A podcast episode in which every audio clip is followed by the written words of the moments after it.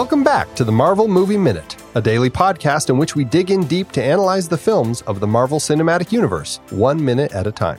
I'm Andy Nelson from the next reel dot com. And we are back talking about Jon Favreau's two thousand eight film, Iron Man.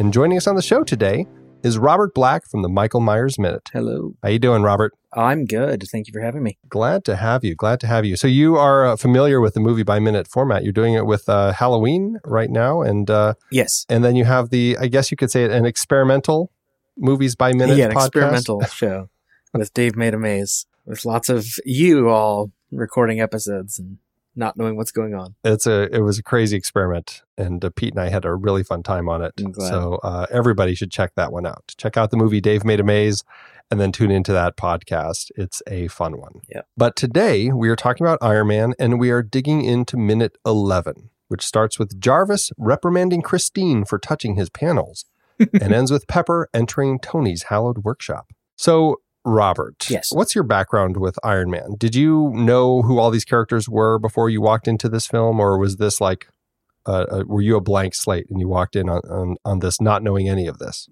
I never read Iron Man regularly when I read comic books, but I did around the time of like Infinity Crusade. I know I picked up everything, uh-huh. and so I had read a bit of all the Marvel titles, and so I knew stuff about Tony Stark and like when his alcoholism storyline happened and different things. Like I noticed people reporting that because I have a lot of nerdy friends, but I didn't know much about like Pepper or Happy or any of the other characters when the movie came up. Yeah, I, I didn't, I knew nothing about this world. And so these characters were all kind of new for me as I walked into it. And, um, uh, but I have since, I've read a lot of, of the, uh, the comics now, trying to get a better handle on the history of all of them. And I've been really enjoying it. There's a lot of interesting story threads in there. And uh, it's just neat to see kind of how things unfolded. Um, Pepper Potts, uh, she did appear actually for the first time in the same issue as Happy Hogan, which was Tales of Suspense, number forty-five huh. in September nineteen sixty-three. Oh, wow. Early. Her name is actually Virginia Potts, but she was nicknamed Pepper because of her freckles and her red hair. What's funny about her is that she initially was totally, totally infatuated with Tony. And uh, in the issue when, uh, you know, he basically hires her and hires Happy in the same issue. Okay. And when Tony introduces her to Happy, her reaction is, oh no, with eligible bachelors as scarce around here as dinosaurs, you hire a battle-scarred ex-pug. It couldn't be a Rock Hudson. No, he has to look like Bela Lugosi. nineteen sixties thought bubbles. Right, exactly. And then for Tony, because um, uh, to- uh, Happy says something about how how uh, Tony makes her ticker go thump. And she says, only he doesn't know I'm alive, but someday he will. And then he'll give up all his actresses and debutantes and I'll become Missus Anthony Stark. Oh, wow. It was definitely of its time, I guess you could oh, say. Yeah. I mean, it's it was so bad that they even gave her her own pinup page in Tales of Suspense, uh, issue fifty-five. Uh, but yes, this is the minute where we do meet Pepper Potts, yeah. played by Gwyneth Paltrow. A lot less passive and girly. Yes. Very different than the comic book version of her. You know what's funny? In the comics, she actually ends up marrying Happy Hogan. Oh, I didn't know that. She's infatuated with Tony for a very long time. And then uh, finally, I and I can't remember what it is that uh, that causes her to uh, change her tune, but uh, she ends up falling for Happy and uh, they get married in, I think, Tales of Suspense ninety-one. When was this? If what, forty-five was in sixty-three. A few years later. Yeah. So it was like, um, you know, a few years later. So it was still, still in the sixties. Whereas Christine, as we, we talked about when we first met her, she was uh, introduced in a much later episode. She was a, a much newer character. But Pepper has been around for a long time. What do you think of these two, Christine and Pepper, and their little interaction that we get here? I like Pepper. I like Christine here, actually, because she... I was looking at a copy of the script, and she's more uh, direct than in the script. She treats Pepper more like a, just like a lowly secretary, when here, when she talks about her doing the laundry, it's more like she's being like a sarcastic, like she's being rude on purpose, where before it just seemed like she actually thought in the script that Pepper was just a little assistant who doesn't do anything. And so here she seems more complicated as well. It's it, and it's an interesting. I, I like the subtext in this scene. I think it gives a little more fight to Pepper, and I like that about uh, the way that that uh, Pepper reacts to Christine when she comes over. And I mean, it's a fantastic interaction that they have here. You must be the famous Pepper Potts. Indeed, I am. After all these years, Tony still has you picking up the dry cleaning. I do anything and everything that Mister Stark requires, including occasionally taking out the trash. Will that be all?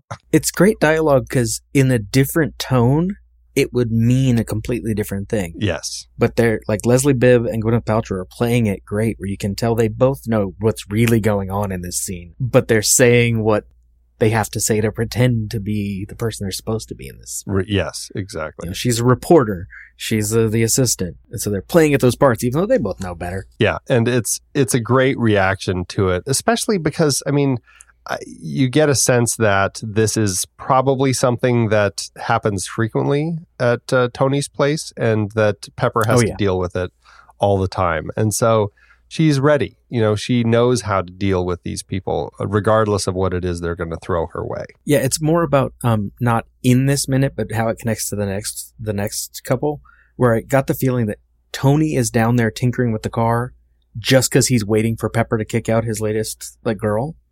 Like, this happens all the time, and he just goes, gets out of the room and lets Pepper deal with Disappears it. Disappears for a bit. That's an interesting uh, thought. I hadn't actually thought about that before as to why he's downstairs. But uh, considering it's seven a.m. and he's downstairs tinkering, I guess it would make sense. He's like, I am going to sneak downstairs until she's gone. Does the movie tell us it's seven a.m.? It does. In the previous minute, when uh, when she wakes up, Jarvis wakes her up, and by turning the windows on or whatever it is, Um, yeah. and uh, revealing the sea and says it's seven a.m. And on the script, it says it's six a.m. Like it, it has the alarm clock changing from five fifty-nine right. to six. And I'm like, there's no way out those windows. It is six a.m. in Malibu right now. It's way too bright. Right. It's a uh, that's a that's a funny point. Yeah, this, there's an, some interesting time differences between the script and between what we end up uh, with in the film. And I, I don't know if there's any particular reason for that, but some of it makes me think that it was um, for later as they're figuring out all of the stuff as far as Tony flying around the world um, for scenes that are coming up. And, you know, just little things to try timing it out better. But it's the only thing I can yeah. think of because they're, they're such minor changes. It's like, why why would they change it from six a.m. to seven a.m.? Well, yeah. And part of the thing I saw with the six a.m., like, uh, I think the script says a clock changing from five fifty-nine a.m. to six is like, before I was in podcasting, I was doing a blog that started with Groundhog Day. And I almost took that as more of a reference to this is what happens like every day with Tony. Uh-huh. He's got a new girl in his bedroom. He goes and tinkers while Pepper deals with it. And it's like this recurring pattern for this playboy character that he is. I just think that is such a, a, a great point. And I love the idea, which is funny, tying it into Groundhog Day and the change from five fifty-nine to six a.m. with the clock. And now yeah. I'm just picturing that slow-mo of the clock, you know, the, the top half of the nine swinging down to make the, the six a.m. Um, on the clock as she as she does this. It's just here she is again, another another girl in Tony's bed. Yep. This is a, we are in Tony's living room. There's uh, some mm-hmm. interesting, uh, uh, this the, I, I don't know what I would call this thing that Jarvis is reacting to, but it is like a, it's basically like a sc- security sensor, I guess. Oh, the little thing yeah. on the wall? Yeah. Um, it's interesting that it actually reacts to her before she touches it. Like it has a, a sensor, like a proximity sensor. So all the lights illuminate as she lifts her hand. And then when she touches it, it's it's clearly recognizing that she's not the person who's allowed to be touching it. Yeah, so Jarvis is watching. Exactly. Very interesting. In the script, she's actually still in his bedroom and she's actually right. looking at opening his closet. And here, I guess, I, I don't know exactly what room this is.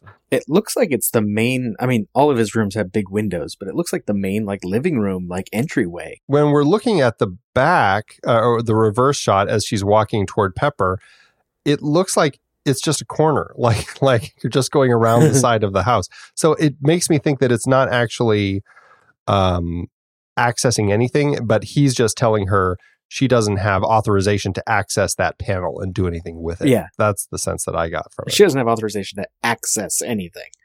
Right. Just get dressed, get out. Except the cab that's waiting outside. Yeah. Uh, anything else upstairs? Uh, well, on, actually, on the note of the cab uh, in the script, Christine asks for a cab before Pepper tells her there's a car waiting. So it like changes the balance of their like power struggle between the two of them a little bit. Is that she asks her to call her a cab, and she also asks her to get her coffee. Right, right. Very much looking at Pepper like a secretary and kind of treating her that way. Yeah, but the but the movie version lets us know that Pepper is not what Christine is treating her as. Right. Yeah. So they got to get rid of that a little. It, it's a nice little moment, and I, I like that, especially because the way that Christine approaches it is, look, Tony wanted me to stay for breakfast, but I've got to get a jump on the day. Call me a cab, would you? As if, yeah. as you know, who knows if Tony really wanted her to stay for breakfast. But I like that she throws that in there. You know, it's just kind of a protective way. Like, I, I need to get going. Well, especially if you, if you jump, I mean, jumping ahead to next minute to come backward, he's supposedly three hours late for his flight. Right. So was he supposed to get up at four a.m. and he has this girl in his room? Right. Like, so I don't think he wanted her to stay for breakfast, but yeah, it's a it's a good excuse. Maybe he does that sometimes. You, you never know, and it makes you it's wonder. It's an easy claim. Yeah, right. I mean, it seems like getting out of the house to actually go catch a plane is another good reason to just, you know, avoid the girl. Yeah. And not have to deal with any of this. So why did he have to go down to the basement to tinker? Yeah, why doesn't he just leave? Yeah. You know, leave her a note, you know, and money for a cab or something. Right, right. And just go. Instead, he leaves Pepper to deal with it because that's his way. You know, it's funny. In a previous, uh, in, in the previous minute, when she wakes up in the bedroom, when she, it's funny because when she wakes up, there is like a a thing of champagne sitting next to her, like which wasn't there when we see them the night before. So it makes me think that I'm like, did Pepper come in and leave that there for her, like in the morning when she wakes up? Like, what what is Pepper doing? I mean, there has to be other people working at Tony's place. It can't be Pepper doing all of this. I feel like there's probably a maid. Well, he's or, got Jarvis. Well, there's Jarvis, but somebody's like putting the champagne out. And I just, I have a hard time picturing Pepper as the one who's creeping into his bedroom while she's sleeping to leave some champagne by the side of the bed. It's one of those robots he's got a name for down in the garage. Just comes up with a champagne bottle and leaves it next to the bed leaves every time there's her. a girl there. Oh, so funny. Uh, anything else upstairs, or shall we head no, down we with can, Pepper? We can go down into the garage. So we leave the upstairs, uh, the living room of Tony's place, and we go down into Tony's workshop. This is uh, the first time we get to step into this room in the film, um, and we see Tony busy at work listening to uh, Institutionalized by Suicidal Tendencies. Suicidal Tendencies. And it's a great cut, too. Yeah, it is. It really is. Will that be all? And then straight to like loud music. It's a nice transition. And that's something that we've been noticing quite a bit with Jon Favreau, that he really proves himself as an editor. He has a fantastic understanding of how to transition from one scene to the next. A lot of times he does it for humor, and uh, a lot of times it's just pure efficiency. And this is just a great cut that gives you a nice bullet point on the end of that last scene. And mm-hmm. we jump right into Tony's head with this place that he is, where he's kind of in work mode now.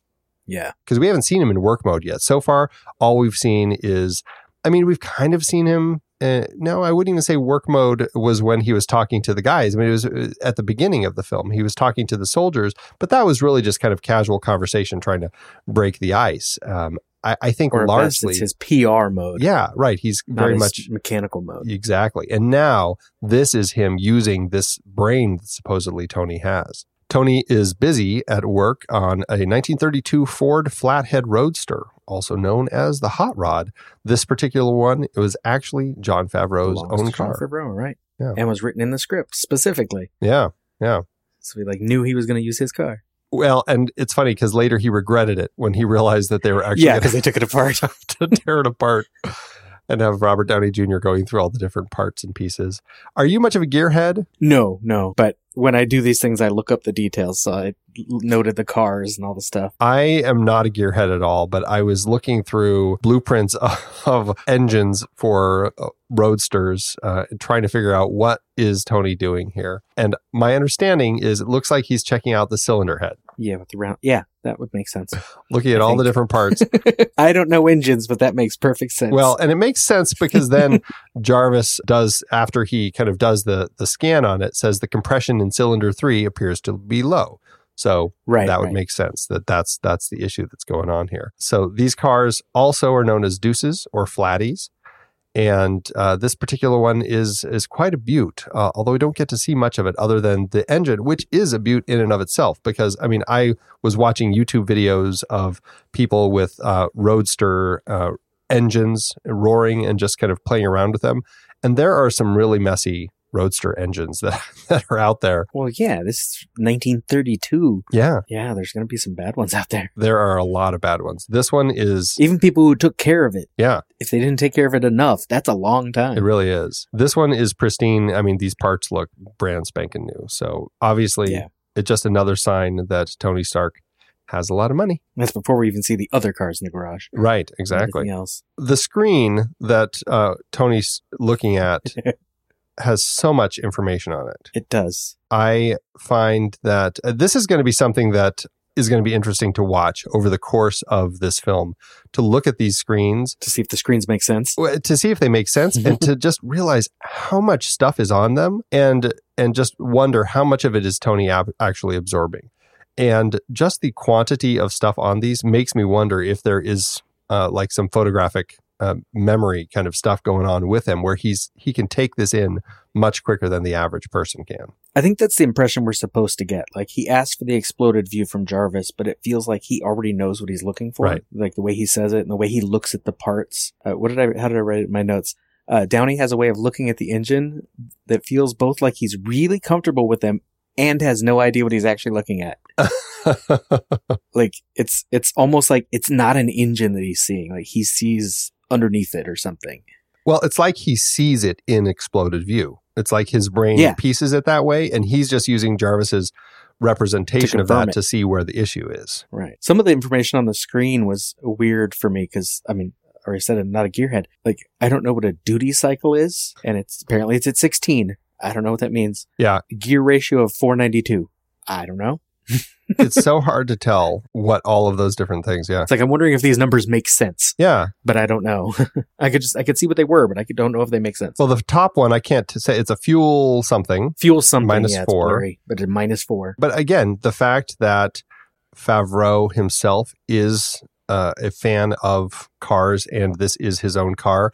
I'd like to think right. that the they had the team that put this uh, monitor display together, uh, just kind of throw some stuff in there that would make sense. I'd like to think that. At least on the readable stuff, because so much of the smaller writing is, I'm not even sure it's writing. It's so hard to read. Yeah, it's like, and, and that's the stuff. It's like, is Tony actually looking at that? Like all the text that's running up the back of it? It's like, yeah. Or is that just... Is that just the computer doing work? Jarvis is pumping a bunch of other stuff in there. I don't know. But it's Jarvis's thoughts. Yeah, it's so tiny, though. So we have uh, Pepper. She walks in to uh, to the room here. And mm-hmm. this is, um, she's on the phone. We don't know who with, but clearly she has things worked out uh, with all of his stuff. So as soon as she walks in, the music shuts off. I love that he, well, it's not here. But he suggests she turned the music off. I'm like, so she hit a code and turned the music off by entering through the door? Right. Like, how much control does she have? I, I'd like to think that she has a lot more control than he realizes. Because it's it's hard to see it exactly, but she, it looks like she's just pushing like a number keypad, like five digits. Not like not any extra buttons or anything to... But maybe it just, she has it set so that when she comes in, music turns off so he'll pay attention. Right. Because that's what the, that's what she needs. She, well, and she's on the phone, so she clearly needs quiet. So I I right. would, uh, I'd like to think that she and Jarvis have an understanding. They're used to it. Tony's going to have his own stuff going on, so we have adjustments when we need right, it. Right, exactly. There's uh, not much left in this minute. No. Do you have any other little thoughts here on what's going on here? We sort of touched on it, but I loved a line from the script where it says it describes the workshop as being like the chaos inside Tony's head. Oh, that's great. Yeah. Because uh, we don't see it yet, but like he has a picture of his dad with this same car, and he has all of his cars and his robot things in the background. Right. But he's focused in on one little thing with the music going. Like, this is his brain. It's constantly multitasking. And that's that's actually a good point. I like that in the script, this car is one that he worked on with his dad. Right. I think that there's something about that. The only bit we have of his father is the uh, elements um, of the magazines in which he was in, in the montage that played at the award ceremony. Right. So right. we have a little bit of that history, and we know that they worked together, but that's it. And so it's nice seeing that they had that bond. The bond revolved around this particular car, and now uh, he is still tinkering with this car. It's just, there's an interesting element there. Like, he still holds that relationship close that he had with his dad. Yeah, which will become a bigger thing in later movies, but it's good. Yeah, it's nice that it's already in there just as a little... They don't even comment on it. It's just there. Exactly. Right. The um, and I should mention, since you threw that out there about the workshop, um, the concept artist, Ryan Meinerding, um, when he was working on the ideas for this, Jon Favreau gave him the marching orders. He said, think dirty garage. And that was that was what he kind of worked with, trying to kind of come up with uh, the look for this thing as he developed it. Yes. And, uh, you know, I, we don't see a lot of it yet, like like uh, you pointed out. But I feel like we're on the right track if he's already working on a car in the in the workshop. This almost would work as like an opening scene as well, because it's we're close on his face as he's dealing with this machinery close up, and then it yeah. goes back. And it's interesting because we've been talking on this show already quite a bit about the introduction of Tony Stark and how they chose to introduce him. There are a lot of ways that you can introduce a character like Tony yeah. in a film. And this would have been a great way to start him off as the intelligent, the super intelligent uh, tinkerer, kind of the guy who has the scientific mind, who can do all of this stuff and figure all this out. They opted to go with the direction that was much more the playboy, the um, the alcoholic, uh, and and they really made him much more playful. And there is definitely both of those elements to Tony. I just think it is interesting that we're eleven minutes into the film before we actually see him using the scientific side of his brain. Yeah, we know it's there, but this is the first time we see it. Yeah. This is a very different Tony than the one we met at the casino. Yeah. All right. Well, I think that's probably it for this minute. Um, Robert, yeah. do you have any uh, plugs for anything that uh, that you're doing, working on? Um, well, you can check out uh, Michael Myers Minute. Well, on, obviously on your podcatchers of choice, but on Twitter, you follow uh, at Myers Minute. And on Instagram, which is actually the fun one, I do a lot of pictures for it, uh, just Michael Myers Minute. And then the one we were talking about before is Dave Made a Minute, which is just Dave Made a Minute on Twitter, on Facebook, on Instagram, or your podcatcher of choice. Fantastic. I am uh, thrilled to have you on the show uh, today. It's a lot of fun to chat with you about this uh, particular minute. A lot of good stuff. So thanks for joining me. Yeah, thanks for having me. Well, that's it for today's show, everybody. Thank you so much for tuning in. Make sure you subscribe to the show for free at marvel movie minute dot com. Join us over in our Discord chat room and follow us on Facebook, Twitter, and Instagram at The Next Reel. And if you like what we do and you want to support us and get some cool stuff, become a patron over at patreon dot com slash The Next Reel. Until next time, true believers.